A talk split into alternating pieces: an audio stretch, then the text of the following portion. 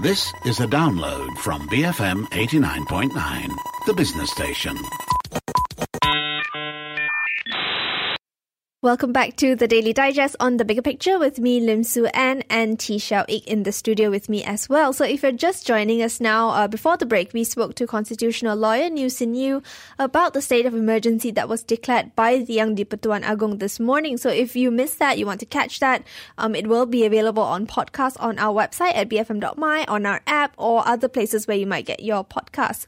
Um, and now on to another news that has also been making headlines, although not as recently as this morning, perhaps. Uh, yes, well, that was yesterday. So the Health Director General Tan Sri Dr. Nohisham Hisham Abdullah shared on his Facebook page that the B117 COVID-19 strain or variant has been detected in our country. So it's been detected in an individual who had traveled to the UK in December and was found to be infected with a new variant of the virus yesterday. That's 11th of January. Um, the DG reassured that since October and the MOH has been monitoring travelers from all countries that have reported the B117 variant, and this includes the UK, Netherlands, Singapore, Turkey, the Philippines, and India. So what we know now is that this variant is makes um, the disease more transmissible, but it does not cause symptoms that are worse than usual. Mm. And so this the, this new variant, um, like you said, which is named B117, was officially detected in the UK in mid-December 2020. But um, you know they've suspected that cases, um, and they found that cases involving this variant is believed to have been around uh, in the UK since September last year. And in a matter of months, you know what they saw from the data was that this variant went from non-existent to the most common form of the virus in some parts of England. So, for example, in November, um, in London, uh, around a quarter of cases were the new variant, and it re- reached nearly two thirds of cases by mid December. And so, early studies of this variant found that um, this was a form of the virus or mutation of the virus that was much more transmissible because of three things. So, it's rapidly replacing other versions of the virus that are circulating. It has mutations that affect part of the virus that's likely to be important. And some of these mutations have already been shown in a lab to increase the ability of the virus to infect um, cells in someone. So all of this just come together to make this variant of a vi- uh, of the SARS-CoV-2 virus a lot more transmissible than what is usually circulating in our population. Mm, but experts don't actually have absolute certainty that it does spread more easily because new strains could actually become more common by simply being at the right place at the right time when uh, other environmental and social factors lead to um, higher transmission of the disease. However, of course, experts also said that the government or governments can't afford the weeks or months to obtain more data before taking action and limiting the spread. So much of the UK, particularly England, was then placed under strict tier 4 lockdown to quickly intervene and other countries across Europe, Asia and South America have also taken preventive steps by restricting travel from the UK. I, I- I remember, um, you know, back in December, all of this was happening really quickly. Like the moment the reports of this new variant that's um, seemingly more transmissible uh, came out in the news, you know, a lot of countries, even the UK government itself, like very quickly, like we need to clamp down. Yeah, that's Because, like you said, you can't afford to wait until things get worse before you take I decisions. think that is a mantra for this whole pandemic. We cannot afford to be slow, right? To to take delayed, uh, to have a delayed reaction. The virus is a lot faster than I us. know. um, and, and this situation with the B117 variant is quite similar to when we had the D614G variant in the community, um, even here in Malaysia around July last year. Um, and, you know, news reports at the time said that the variant was um, almost 10 times more infectious than the usual uh, variants around. And in Malaysia, large clusters like the Tawar cluster, the Sivaganga cluster were reported to be linked to that variant. Um, hence, you know, the number of people that were involved in these clusters, hence why that number was so large uh, compared to other clusters that we were seeing. Um, but of course, the Health uh, Director General at the time um, said that the Ministry of Health's quick intervention to isolate these COVID 19 patients, to isolate individuals who were exposed to these positive cases, were able to successfully control virus transmission. So, really, again, zeroing in on the need of quick intervention. You can't just wait and see until, you know, wait and see how things develop. Mm, that's right. But we can't sit on our laurels because now we are recognizing that the B117 variant has already arrived on our shores. We're also seeing reports of other variants from other countries. Just a few days after the UK reported that new variant, South Africa also detected another, which has been circulating in several provinces since mid-November. And prelim- preliminary studies show increased transmissibility of that variant as well well. And over the weekend, Japan said that they detected another new variant in four travelers arriving from Brazil, which shares some mutations with those of concern for increased infectivity. Mm, I, I, think it's easy to get concerned when you see all these news reports coming in, not just from one news source, but across multiple different news sources, local and overseas as well, right? Mm-hmm. So, and what then, do we make of it, right? Yeah, because, you know, we as lay people, we don't know if this is normal, if this is something to and be worried about. the word mutation, which is very alarming. Um, it just makes us think of, uh, it just makes us blow things out of proportion a bit, perhaps? Um, I think how, so. yeah. How, how do we understand what all these different variants actually mean? Mm. So, well, here to talk us through um, what all these mean is public policy specialist Dr. Khor Kheng. Um, thanks for joining the show, Dr. Khor. So, we mentioned all these variants that have been grabbing headlines and attention. How concerned do you think we should be about these new variants? And um, what do we know so far about the impact of these variants on the severity of the disease and its infectivity? First, we have to begin by understanding what is a variant. A variant is um, a, the SARS-CoV-2 virus that has undergone mutations. Uh, and the SARS-CoV-2 virus, or let me call it the COVID-19 virus because that's more easily understood, will definitely undergo mutation. Now, the second question we ask ourselves is how often are these mutations? Then the answer is one to two mutations per month in the last one year for COVID 19. And that's a very slow evolutionary rate compared to other viruses. The interesting thing about the, the B117 variant that was discovered in the UK around uh, the first week of December 20, 2020 is that uh, there were 17 mutations all at once. Previously, there was um, one or two mutations per month, so we've accumulated about 20 mutations in total. But all at once, the B117 variant had 17 mutations.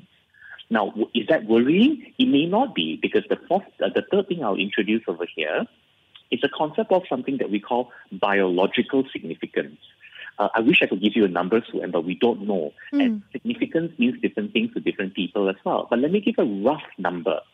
70 to 80% of the mutations for a virus do not have a biological significance only about 20 to 30 percent of the mutation of mutations in the plural sense have biological significance. And then we can argue about how significant is significant, right? Because it could be minimally significant, moderately significant, or very significant. So then I reach the final part of my answer for now, which is at the moment, scientists are still figuring out exactly how significant is the B117 variant. It has 17 mutations all at once, which is quite worrisome eight of those 17 mutations are on something called the spike protein. And the spike protein is how the virus attaches itself to human cells. And any one of those eight mutations could be clinically significant or biologically significant.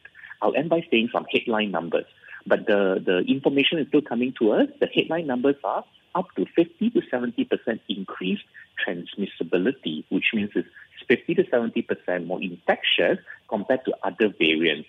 But we're still figuring out uh, the final number, and we're also figuring out uh, right now uh, whether or not the vaccines will continue to be effective against this variant. We'll get to the vaccines in a bit, but yesterday the health DG said that MOH has detected a case where the individual had the B117 variant after traveling in from the UK. Should this be something that we uh, should be worried about? uh, in one isolated case of the B1117 117 variant traveling to Malaysia? No.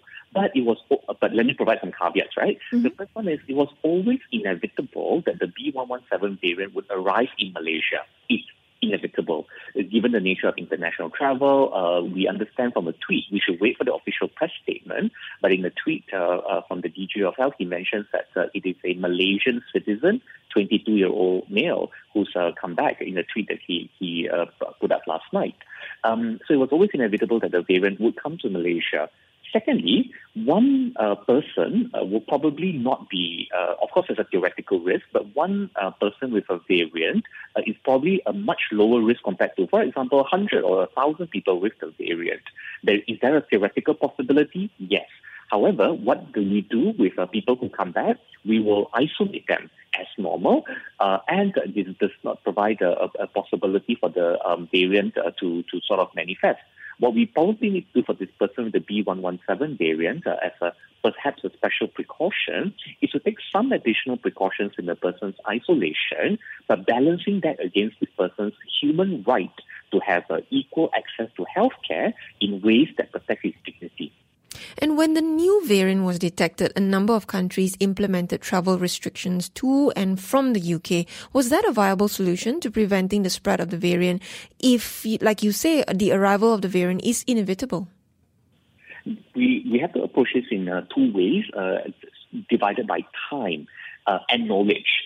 Say in the beginning, early stages of time, we have little knowledge. So it's understandable that countries will throw up uh, um, entry barriers uh, for travelers from the UK and South Africa, as was evidenced uh, in the holiday period, December, Christmas period, uh, by when nations in Europe uh, raised barriers and prevented entry from Great Britain or the United Kingdom.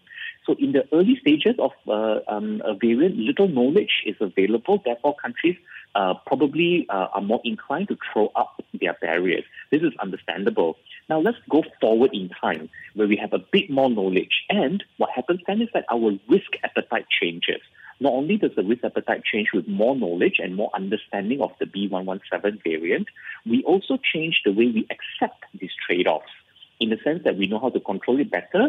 Secondly, politically and socially and psychologically, even epidemiologically, it becomes unsustainable to um, continue putting up a, a, border forever and ever. So then the uh, calculations change and the barriers will come down.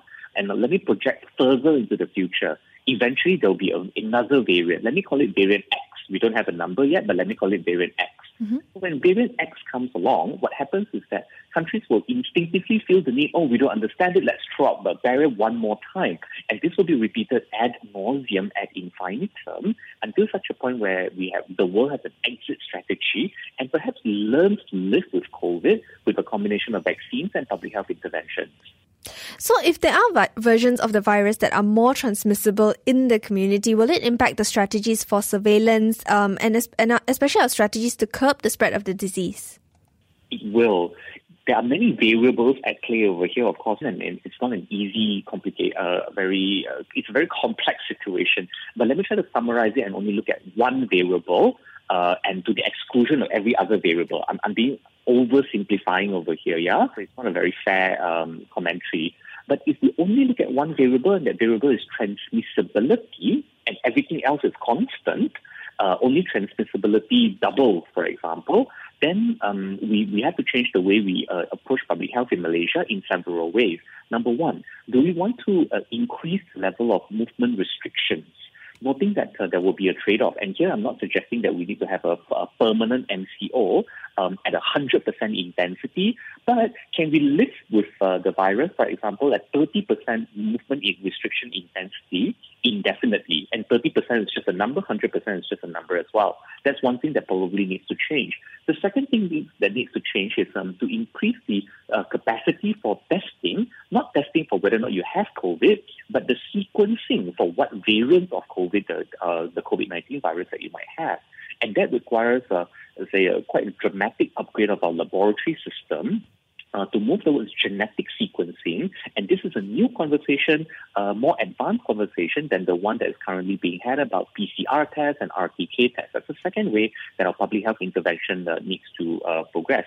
And the third one uh, is it will have some implications on our, uh, for example, vaccine strategy, treatment strategies, and also isolation strategies the moment you are con- confirmed with having COVID. So these are three examples of public health interventions that will need to change strategies assuming the transmissibility doubles or triples or whatever the number might be. But I mean, Kheng, to use that knowledge to factor in the decisions that we make, um, it means that we also need to have a system for data collection in place as well, isn't it? That is true. Um, so it's the collection of data that's the first step, and Malaysia needs to obviously improve our collection of data, etc. And we can also rely on the, data that comes from other countries because the genetic sequencing and the analysis for Malaysia um, is present, but perhaps not as sophisticated as in other countries. So data collection is one thing. The second element of data collection is that what do you do with that data? And I propose two further steps. One, transparency. Two, informing policy. Transparency is easy, as in uh, what I mean to say is uh, after a year of fighting COVID 19, we can trust Malaysians to be adults with managing data. So it's not just data about the variants and the science behind it so that researchers uh, can do something about this, but communicating this data, making this data sets available. How many patients have you tested? Uh, what are the variants found and, and, what are the clinical characteristics? How does this impact uh, your decision? How do you decide um, um, based on the new evidence that has emerged and so on. All that needs to be made transparent to the public. Um, after a year, I think we're all adults about this, uh, and I think uh, the Health Ministry as well as the government of Malaysia will do better if they share more data rather than uh, keep it to themselves. So you collect the data, you must then share it. And then thirdly, there's no point collecting the data and sharing if you don't actually use it to inform your policy we learn uh, in uh, well schools of government and uh, in in the academia and so on, right? That, that uh, and policies must be based on evidence. What we mean to say is, is evidence based policy making. And it's not just a rhetorical device, right? Or something pleasant to say and uh, nice to hear, but it actually has to be put in writing. So, for one specific example uh, or suggestion could be um, a, a, con- a, group of experts to be convened who meet, let me invent, once a month or once every three months. And what they do uh, at this pre scheduled time points, they will assess the available evidence and make decisions of whether or not our public health strategies are helpful or trending in the right direction. What I mean to say is, I want to introduce predictable time points to make decisions. Example, um, first day, uh, every three months, for example, uh, as opposed to reacting to decisions when events overtake us. If you insert predictable decision-making time points and use the evidence that you have collected, that would help Malaysia in a multi-year pandemic. Now, let's also talk about vaccines. There have been concerns that these new variants could affect the efficacy of the vaccines that are already being rolled out in many countries. What do we know so far about the impact on vaccines? The headline answer to this one is to say that uh, we don't know much yet and evidence continues to emerge. That's the headline answer. Uh, and I think we should wait for some better evidence to come out. After all, it's only been about uh, a month and three, four days, uh, so about 30 something days, and scientists are furiously working, uh, sometimes day and night, to get the answers that we need. So that's my headline answer. I'll provide some more uh, additional commentary, right? Firstly, is to say that uh, the um, Pfizer, the Pfizer and BioNTech, uh, whose vaccines will arrive in Malaysia in about in a few weeks' time, have done research on 17 variants, uh, or 16, I think. So I apologize. 16 variants of coronavirus or SARS-CoV-2 that are circulating today. Uh, including uh, some elements of the B117 variant. And the Pfizer BioNTech team tell us uh, that uh, 16 of those variants um, or rather the vaccine protects against 16 of those variants. More specifically, antibodies created by this um, Pfizer BioNTech vaccine uh, has neutralizing ability against 16 of those variants. Um, so this is helpful, including the B117. So specifically, the vaccine is protective uh, against the 16 variants. That's helpful uh, to know. Other vaccine companies continue to do their research, uh, and it will take some time for us to for them to demonstrate results. And after the results are demonstrated, it has to be peer reviewed uh, in a in a published uh, journal, and we probably probably need larger numbers uh, beyond the tens or hundreds of people uh, or subjects that they put the trials through. Um, finally, uh, it, it's for me to end uh, by saying that uh, the available evidence also show us, from a basic science perspective, some uh, a reasonably high ability for the vaccines to work against the currently available variants. Um, but obviously, there's no guarantee that it's going to work against future variants, and you've given enough time. And uh, um, if you have an unsuccessful vaccination program, it can increase something that we called uh, um, escape pressure on the virus to evolve uh, and mutate into to evolve to escape uh, the vaccine's abilities. But if we look at the vaccines, um, there are some cause for uh, some uh, reasonable and guarded optimism. Mm-hmm. Uh, if we look at the new vaccines of mRNA, they are customizable. Of course, at some at some cost and uh, with a little bit of research that's needed. We may need multiple funding rounds uh, for multiple variants. Uh, this is projecting three to five years into the future over that horizon. But the mRNA vaccine is customizable uh, to variants uh, with different genetic mutations. So that's helpful. Number two, um, the old vaccines of inactivated uh, whole killed vaccines, for example, um, also provide a theoretical cause for optimism because we're talking about the entire vaccine, uh, sorry, virus. So even if you have a mutations at one, two, three points or 10 points on the virus, it's possible that uh, 97 points of the virus remains the same and therefore will still institute a bit of an immunologic reaction that protects against future variants. Of course, we need more data, but those are some, um, say, more color commentary to the headline that I provided, which is uh, more data is emerging. So, Swee the topic of new variants, especially the more transmissible ones, are often in the headlines these days. Before we let you go, what would you like people to take away when they read news like these, especially if these reports are sensationalized? I will share two final points uh, to end. The first one is philosophical, the second one is very practical.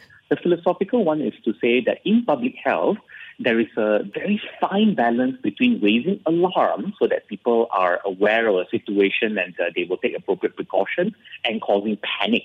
Mm. We want to raise alarm, but we do not want to cause panic. Panic is completely useless as a as a response, uh, and it only uh, complicates matters, uh, um, leads to conspiracy theories and unnecessary anxiety and fear among people. So it's a very fine balance for public health professionals uh, to raise appropriate alarm without causing panic. And I would urge our friends uh, um, and fellow Malaysians uh, to be careful about uh, causing panic, uh, either in yourself or in your family or in your WhatsApp chat groups. So um, let, let's uh, be mindful that uh, um, this is something that uh, we can generally manage. Let me go to the hyper practical point to drive home the message about not panicking unnecessarily. Mm-hmm. And this is to go back in history about six months or so, around July, when the D614G variant was um, found in Malaysia. Remember that? Of mm. course, we don't remember that because um, although it was said to be 10 times more transmissible at that time, um, we don't remember that right now because uh, it, it, it, didn't, uh, it wasn't, uh, shall we say, truly impactful on, on Malaysia's uh, um, COVID situation then. Now, I'm not saying that the B117 uh, will not uh, wreak havoc on our system. Of course, there's a theoretical possibility, but we've been here before. We've been here before with B614G, and what we saw, what we saw with that particular experience is that it was 10 times, not 70% more, but 10 times, that's a thousand percent more transmissible even then, uh, it didn't really shake our system. So we've been here before with D614G. We'll be here again with uh, B117, and there'll be variants uh, coming and going, and uh, hopefully we'll be able to manage all of them. All right, thank you so much. Uh, that was public policy specialist Dr. Khor Swee Kheng sharing his thoughts on the new variants of SARS-CoV-2, which are said to be more transmissible, but more importantly, his suggestions on how we can change our public health strategies accordingly to continue living with and to adapt to these new variants. Mm. Right now, there's still so much that we don't know, but as Swee Kheng said, rather than panic, just stick to what we do know, right? Which is things like wash your hands, wear your mask, and maintain physical distancing where necessary. Um, don't, uh, and now we can't anyway because of the MCO, you know, um, don't visit uh, crowded places mm-hmm. or go place, go, uh, uh, travel, uh, unnecessarily so that we can all continue to stay safe. Mm, and, and I think it's important for us to remember that it's not just keeping ourselves safe, right? But it's keeping our family members, the older people, the more vulnerable ones safe as well. Because um, even if uh, a lot of COVID 19 patients are asymptomatic or have mild symptoms, right? But those with weaker immune system might not be so lucky. Mm, that's right. So, hence the repeated, uh, sometimes uh, it feels like a broken record mm. to us, but there's a reason why these messages are um, being, uh, you know, told to us repeatedly. The SOPs, the protocols that we're being asked to follow, um, can protect transmission, especially when you don't know who among you may uh, may be carrying the disease.